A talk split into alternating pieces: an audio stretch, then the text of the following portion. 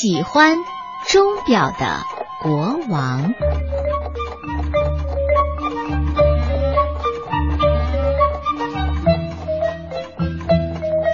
滴答滴答国有一位国王，这位国王一看到滴答滴答走的钟，就高兴的哈哈大笑。一天呐，国王忽然起了贪念。如果全国的钟都在我的房间里，那该有多好啊！国王下令，将全国的钟全都送到宫殿里去。宫殿里的钟也被拆了下来，全国所有的钟都到了国王的房间里，挂满了钟的房间。国王看着滴答滴答的钟，特别的兴奋。嗯，这下所有的钟都在我的房间里了。哈哈哈哈只有我能看到钟啊！太棒了，这种感觉！哈哈哈哈哈！啊！第二天，国王早早的就来到了餐厅，可是国王怎么也等不到自己的早餐，他的肚子咕噜咕噜的直叫。国王生气的说：“呃呃，怎么回事啊？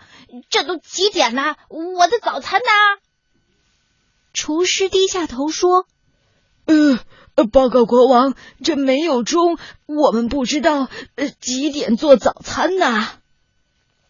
国王又来到了鸟笼前，他对小鸟说了：“哎，早啊，用你甜美的歌声为我唱歌吧。”可是小鸟看上去一副没有力气的样子，唱不了歌了。这这这怎么回事啊？身旁的大臣无奈的说：“哎呀，没有钟啊，我们不知道什么时候给鸟儿喂食嘛。”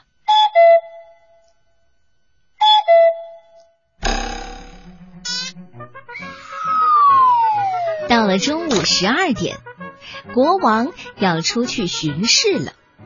这一天呐。他戴着有钟表装饰的皇冠，又披上了有钟表点缀的披风，那叫一个威风。他抬高了下巴，昂首挺胸，来到大街上。可是街上没有一个人欢迎他。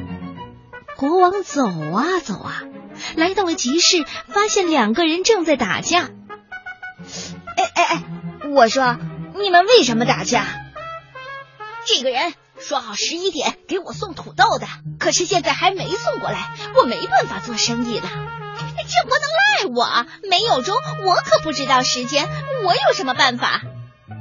国王继续往前走，他来到了广场上，询问大家：这刚才大街上没有人欢迎我，都是因为没有钟。